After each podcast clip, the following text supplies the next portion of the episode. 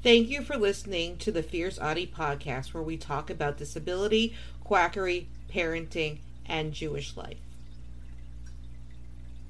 National. Online groups falsely promote bleach as autism cure. FDA warns IT can cause serious harm.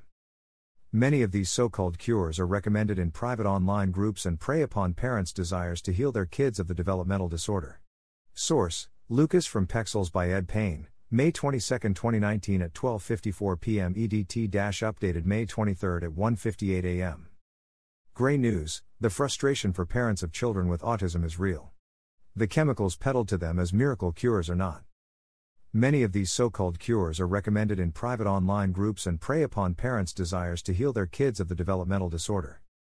In the groups, families encourage each other to give their children things like industrial bleach, turpentine and urine to reverse autism, NBC reports.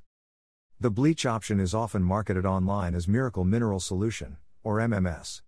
Videos promoting it can be found on YouTube and have been watched millions of times.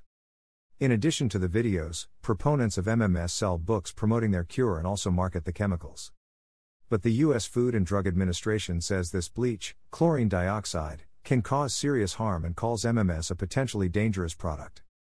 The FDA has received several reports of health injuries from consumers using this product, including severe nausea, vomiting, and life threatening low blood pressure from dehydration, the agency said in a 2010 health warning. Consumers who have MMS should stop using it immediately and throw it away.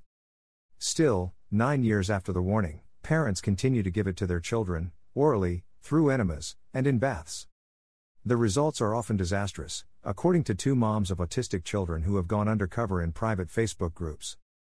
My son is constantly making a gasping sound, posted one Kansas mother who claimed to treat her adult son with chlorine dioxide, according to screenshots shared by Melissa Eaton and Amanda Seigler, NBC reported. A Canadian mom wrote about her two year old's unwillingness to drink the bleach mixture. He won't open his mouth, he screams. Spits. Flips over. The Centers for Disease Control and Prevention says there are no medications that can cure autism spectrum disorder, ASD, or treat its core symptoms.